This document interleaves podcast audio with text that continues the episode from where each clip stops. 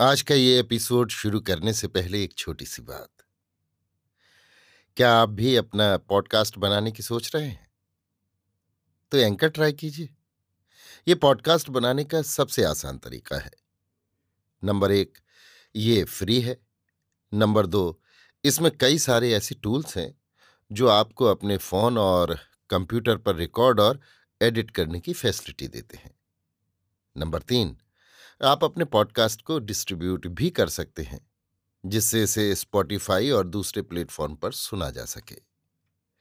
तो डाउनलोड कीजिए free anchor app या विज़िट कीजिए एंकर डॉट एफ़ पर अपना पॉडकास्ट स्टार्ट करने के लिए।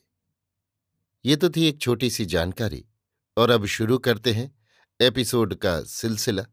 तो आज के एपिसोड में लीजिए सुनिए।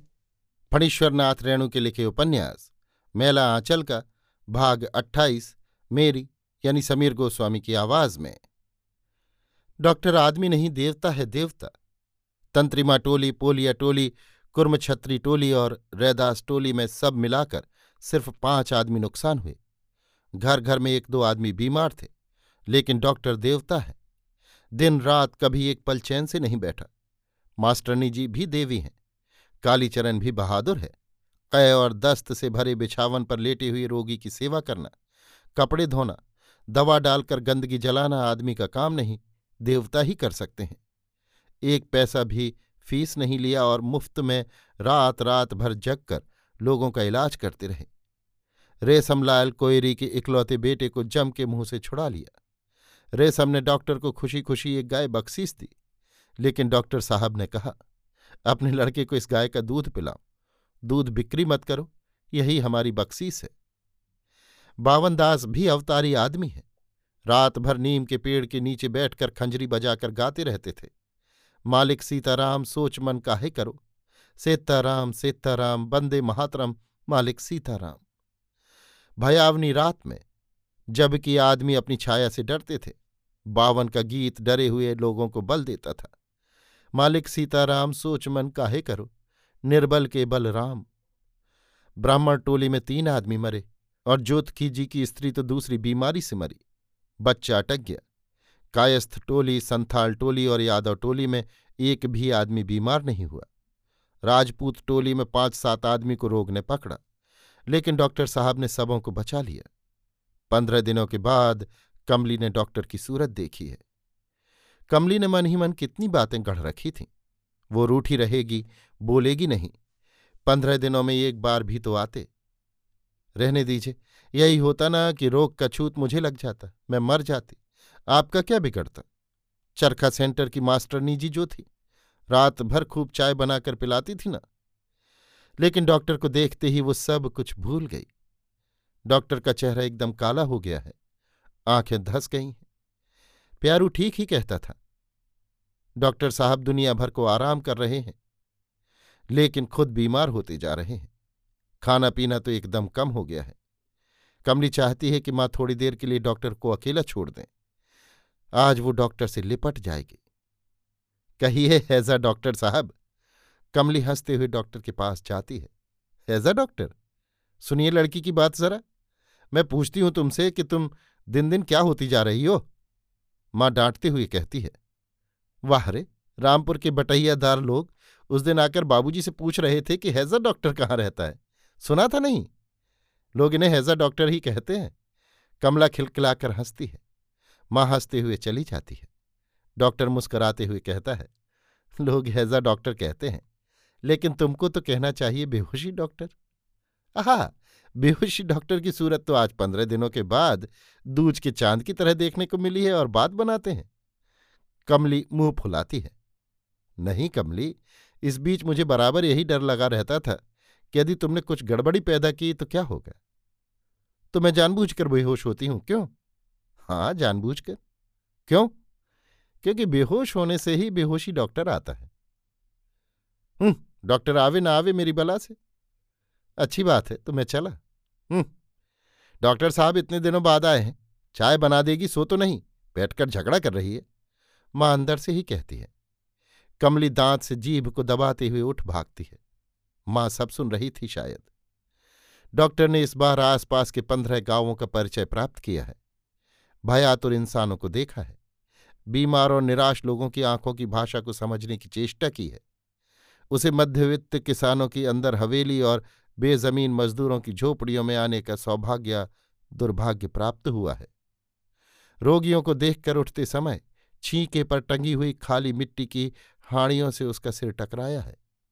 सात महीने के बच्चे को बथुआ और पाट के साग पर पलते देखा है। उसने देखा है, गरीबी, गंदगी और जहालत से भरी हुई दुनिया में भी सुंदरता जन्म लेती है। किशोर किशोरियों और युवतियों के चेहरे पर एक विशेषता देखी है उसने। कमला नदी के गड्ढों में खिले हुए कमल के फूलों की तरह ज़िंदगी के भोर में वे बड़े लुभावने, बड़े मनोहर और सुंदर दिखाई पड़ते हैं। किंतु ज्यों ही सूरज की गर्मी तेज हुई, वे कुमला जाते हैं। शाम होने से पहले ही पपड़ियाँ झड़ जाती हैं। कश्मीर के कमल और पूर्णिया के कमल में शायद यही फ़र्क है। और कमली तो राजकमल। मैं तुम्हें राजकमल कहूँगा। और मैं तुम्हें प्रशांत महासागर कहूँगी। कमला ने आज अनजाने ही तुम कह दिया। प्रशांत महासागर में राजकमल नहीं खिलता। मैं कमला नदी का गड्ढा ही होना पसंद करूँगा। डॉक्टर हंसता है। कमला की बड़ी बड़ी आँखों की पलकें एक बार ऊपर उठकर झुक गई। तुमने मुझे आज तक अपना अस्पताल क्यों नहीं दिखलाया? तुम्हारे चूहे, खरगोश, सियार और नेवले? माँ और बाबूजी तुम्हें अस्पताल जाने देंगे? क्यों नहीं? तो आज ही चलो। अभी कमली डॉक्टर के साथ अस्पताल की ओर जा रही है। चैत का सूरज पश्चिम की ओर निष्प्राण सा, पूर्णिमा के उगते हुए चाँद का सा मालूम हो रहा है। दिन भर धू धू कर चलने वाली पछिया हवा गिर गई है। गाँव के पनघट पर स्त्रियों की भीड़ आँखें फाड़कर इन दोनों को देखती है। झगड़े बंद हो जाते हैं, पानी भरना रुक जाता है। नज़र से ओझल होने के बाद फिर सबों के मुँह से अपनी अपनी राय निकलती है। कमली अब आराम हो गई। डॉक्टर साहब ने इसको बचा लिया। दोनों की जोड़ी कैसी अच्छी है। सतलरेना बैस्कोप का एक किताब लाया है। उसमें ऐसी ही एक जोड़ी की छापी है। ठीक ऐसी ही। डॉक्टर भी कायस्थ है क्या? कौन जात है? क्या जाने बाबा, इलाज करते करते कहीं। क्या भक्ति है? सिर की गर्मी शाम को मैदान की हवा में ठंडी हो जाती है, जानती नहीं। मौसी ने जब जुगल जोड़ी देखी तो उसके हाथ स्वयं ही आंचल के खूंट पर चले गए। आंचल पसार कर मन ही मन बोली, दुहाई कमला मैया, गणेश पास ही गुल्ली खेल रहा था। वो ज़ोर ज़ोर से चिल्लाया पूलब से छाहेब आया पश्चिम छे मेम छाहेब बोले गिटिल पिटिल, खिल खिल छे मेम। कमला और डॉक्टर ने उलट कर देखा। गणेश ताली बजाकर हंस रहा था, देखो नानी छाहेब मैम। दोनों ने हँसते हुए मौसी को प्रणाम किया। गणेश भागकर मामी के आंचल में छिप जाता है। कमली चिल्लाकर कहती है अच्छा ठहरिए गोबर गणेश जी। अभी लौटती हूँ तो कान पकड़कर चाँद दिखाऊँगी। तहसीलदार साहब रास्ते में ही मिले। हँसते हुए बोले हाँ शायद यही पागलपन सवार हुआ था। अच्छी बात है, सुबह शाम की हवा में बहुत गुण है। सभी एक ही साथ हंस पड़े। कोठी के बाग में गुलमोहर की बड़ी बड़ी डालियाँ लाल लाल फूलों से जलती हुई। हवा के हल्के झोंकों में हिलडुल रही थीं। अमलतास के पीले फूल नववधु की पीली ओढ़नी की याद दिला रहे थे। योजन गंधा शाम की हवा में पागलपन बिखेर रही थी। शिरीष के फूलों की पंखुड़ियाँ मंगल आशीष की तरह झड़ रही थीं। मार्टिन ने बड़े जतन से फूल लगाए थे। बाग लगाते समय उसने ऐसी ही शामों की कल्पना की होगी। बाहों में पड़ी हुई मेरी के लाल होठों की ताजगी को और भी प्राणमय बनाने के लिए। पानी पटाने वाले मालियों को वो कड़कते हुए बोला होगा, देखो, एक भी गाछ सूखने पर पचास बैठ देगा। चैत की गोधूली में अपनी सारी तेज़ी खोकर सूरज ने श्याम सलोनी संध्या के आंचल में अपना मुँह छिपा लिया था।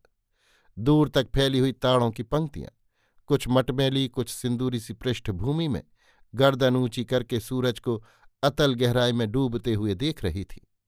गाय और बैलों के साथ घर लौटते हुए चरवाहे सावित्री नाच का गीत गा रहे थे।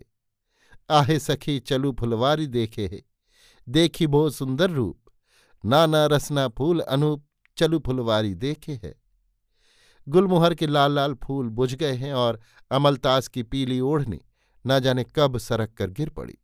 किंतु योजन गंधा अब भी पागल बना रही है।